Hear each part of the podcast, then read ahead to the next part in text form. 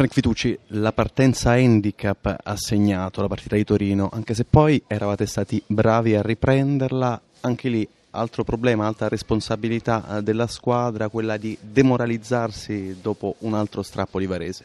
Sì, sicuramente il, eh, il, primo quarto è stato molto duro per noi perché abbiamo subito troppo dal punto di vista difensivo e quando poi li abbiamo ripresi facendo fatica in realtà non abbiamo mai avuto il controllo del gioco e la squadra ha dimostrato ancora una volta una certa fragilità ed è tornata immediatamente indietro, rimbalzata diciamo da, da sola sulle difficoltà, mentre Varese è stata molto più costante nel, nel rendimento per tutta la partita.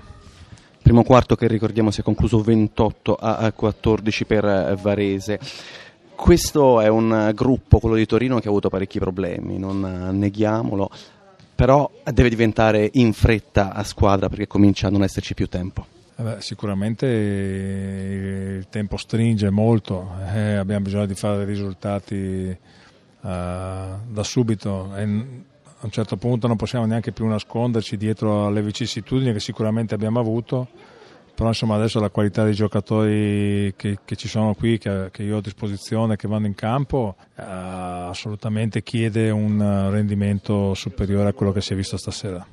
C'è l'avversario peggiore adesso alla prossima partita, però che tipo di approccio può avere Torino a questa sfida? Deve giocarsela comunque con Milano? Ma quando si affronta quelle partite lì dove sembra non ci sia, come dire, il... Um, uh, possibilità no? di, di, di, vincere, sono quelle partite che invece bisognerebbe affrontare nella maniera giusta, cioè in maniera abbastanza...